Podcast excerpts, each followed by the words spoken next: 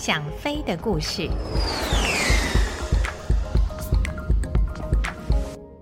各位朋友，大家好，我是王丽珍，欢迎来到想飞的故事这个单元。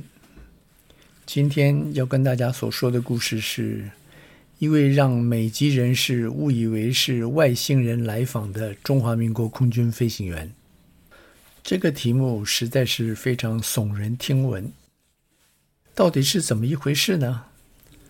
在这里就让我慢慢的将这个故事说给您听。话说在民国四十八年，也就是一九五九年的四月间，中华民国派出了六位空军飞行员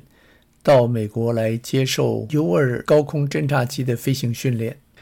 这六位飞行员分别是领队杨世居、吉陈怀，也就是大家所熟悉的陈怀生、王台佑、奚耀华、华西军跟许仲魁等五位飞行员。那个时候 U 二 还是一种非常机密的飞机，就连美国空军里面也没有多少人知道这种飞机。既然飞机那么机密，因此来这里受训的这六位中华民国空军飞行员，他们的身份也就必须隐瞒。安排他们来美国受训的美国中央情报局的人告诉他们，如果在基地里面有人问起他们的身份，他们应该告诉那些人他们是泰国空军的飞行员，到这里来学习仪器飞行。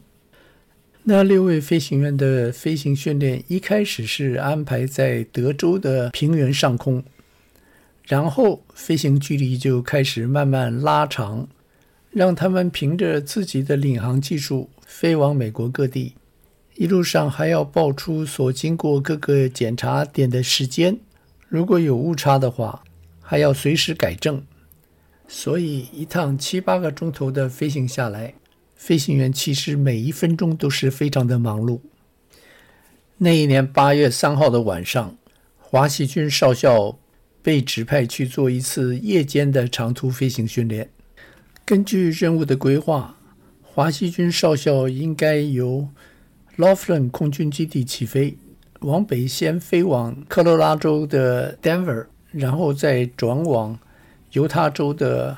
Ogden。Ogden 是在盐湖城的北边差不多三十里的地方。到了那边之后，他应该再向左转飞往犹他州的 Delta， 由那边再直接飞回德州的 Laughlin 空军基地。全程两千三百英里，全部飞行时间大约是五个钟头。那天的天气除了有一点热之外，其他一切正常。华西军少校在当天晚上八点半由 Laughlin 空军基地起飞。起飞之后，他很快的就爬到六万尺以上的高空。在那个年代，刚刚问世的波音七零七客机，通常只是在三万多英尺的高度飞行。因此，当华西军飞到六万尺高空的时候，他其实已经是飞得相当相当的高了。可是他并没有在那个高度停下来，他还继续爬高到七万尺以上。在那个年代，当天晚上在那么高的高度飞行的人，全世界大概只有他一个人了。华西军在 U 二 的窄小座舱里面，看着满天的星斗，赞叹着宇宙的无穷及自己的渺小。如果是诗仙李白或者是才子苏东坡看到这个样子的景色，那少不了一定要写一首诗或做一首词来描写这自然界的奇观。不过华西军并不是李白，更不是苏东坡，他看着那个满天的星斗却让他头痛万分，因为他必须在那么多的星星里面去找到他可以用来定位的星体，这实在不是一件简单的事。不过即使困难，他还是很顺利地飞到了丹佛，然后再将飞机定向犹他州的 Ogden。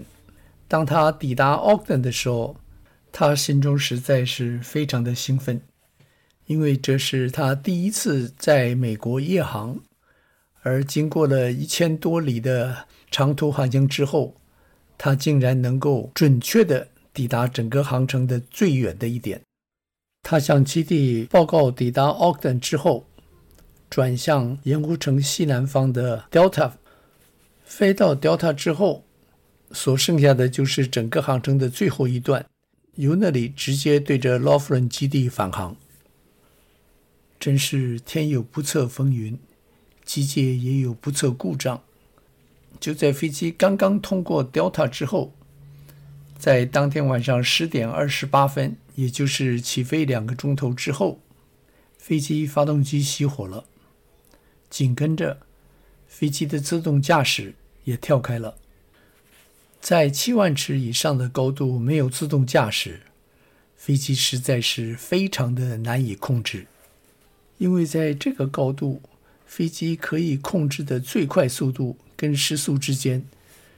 只有二十余海里的差距。如果飞机超过了那个最快可控制的速度，飞机就会失去控制。所以飞行员必须要非常小心地将飞机的速度控制在那个范围之内。前面说过了，当时飞机的高度是在七万尺以上，而在那个高度，空气非常稀薄，所以发动机无法重新启动。飞机必须要降到三万尺以下，那个时候的空气密度才能让喷射发动机重新点火启动。华西军当时想着，如果他还是像在台湾以前在飞军刀机的时候，就很可以将飞机的机头一头推下，这样飞机很快的就可以由七万尺的高空冲到三万尺。但是 U 二 是一种非常脆弱的飞机，刚才也说过，最快的速度跟时速之间只有二十里的范围，所以它必须非常小心地将飞机由七万尺的高空慢慢地向三万尺的空层滑翔下去。飞机在四万尺的时候进入云中，那真是前一秒钟还可以看到满天的星斗，但是在后一秒钟，四周就是混沌的，什么都看不见了，而且也变成非常的颠簸。华西军非常用心地控制的飞机，尽量使飞机按照原来的航向滑翔着前进。当飞机终于降低到三万尺的高度的时候，华西军开始按照紧急程序试图将飞机重新发动。但是即使发动机的压缩器还继续的转动，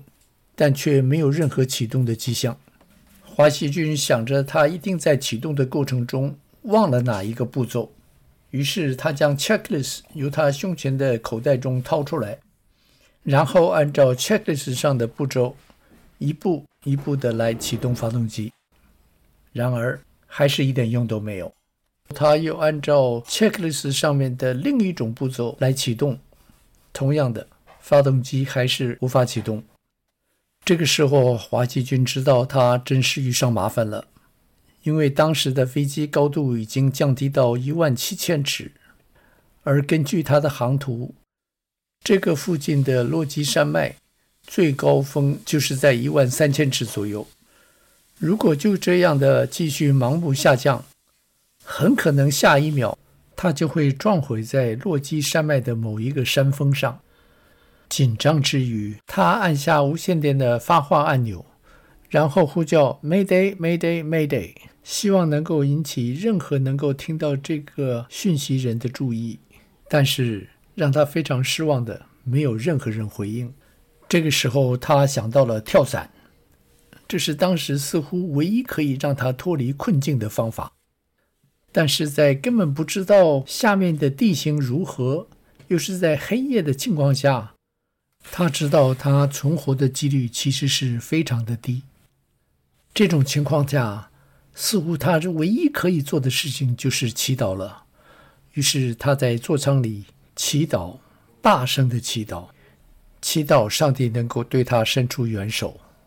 说也奇怪，就在他祈祷了没多久之后，飞机在一万尺左右出云。他在飞机十一点多钟的方位看到了灯光，然后他向飞机的左右看去，他发现他竟飞在一个山谷之中，两翼旁边的山壁垂直而上。飞机往任何一边偏一点，翅膀都会撞到山壁。他小心翼翼地操纵着飞机，对着那个灯光飞去。很快的，飞机就飞出了山区。而这个时候，他也发现前面的灯光其实是一个城市。看到了那个城市，他觉得那个附近的地面一定是比较平坦，说不定他可以飞到那个城市附近，找一条公路或者是平坦的地方，将飞机迫降下去。就在他接近那个城市的时候，他发现在地面的灯光中夹杂着一个蓝白相间的回转灯光。看到了这个灯光之后，他兴奋的几乎叫了出来，因为那个就是飞机场的指示信标。这个时候，他的飞机上的高度标指的七千尺，但是因为没有当地的地面气压资料，所以他不知道他当时真正的距离地面有多高，他只能根据目视来判断它的高度。在飞机通过跑道上空之后，他向左转入山边，然后利用高度及飞机优异的滑翔性能，做了一个非常标准的进场。飞机安全地落在跑道上。飞机停妥之后，华西军打开座舱罩，跨出飞机，对着飞机场里面唯一一栋有灯光的建筑物走去。当时飞机场的经理跟他的一位助手正坐在飞行管理室里面聊天，当穿着高空压力衣的华西军突然打开门走了进来，并用有中国口音的英文对着他们说 Bring guns, bring guns, maximum security。 你想他们会有多惊讶？一时之间他们完全没有听懂华西军的意思。其实呢，是因为尤尔当时是非常机密的机种，华西军只是想让他们赶快拿枪，做好最高程度的戒备。而那两个人根本不知道有飞机在飞机场里落地。在看着这个穿着奇怪飞行衣的人，用着奇怪的口音，说出那么离谱的话，一下子就给吓到了。经过好一阵子的沟通，他们终于了解了是怎么一回事。华西军也跟他们接了电话，通知 Laughlin 空军基地因为飞机发动机起火，他已经在这个地图上几乎找不到地方的一个小镇安全落地。当天晚上，飞机场经理将华西军安排在自己家里过夜。两个人在闲聊的时候，机场经理告诉华西军，他其实真是非常的幸运，当地的市政府因为那个飞机场用电量过大，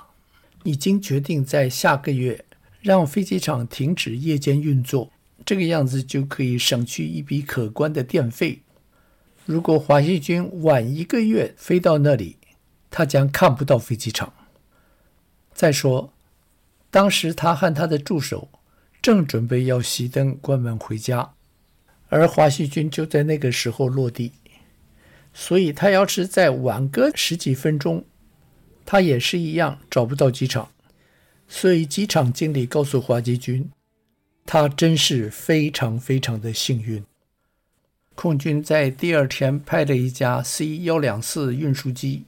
飞到那个小机场，然后把尤尔的飞机整个拆掉，装到飞机的机腹里面，运回 Loughlin。 回到 Loughlin 之后，他们将整个飞机拆开来检查，发现原来是发动机的油管破裂，根本没有燃油能够送到发动机里面，所以导致发动机熄火。一个月之后，美国空军因为华西军少校在那一天晚上的表现，给了他美国空军的优异飞行十字勋章。而华西军少校本人在完成了 U 二 飞行训练之后，回到台湾，连续执行了十次对大陆的高空征召任务。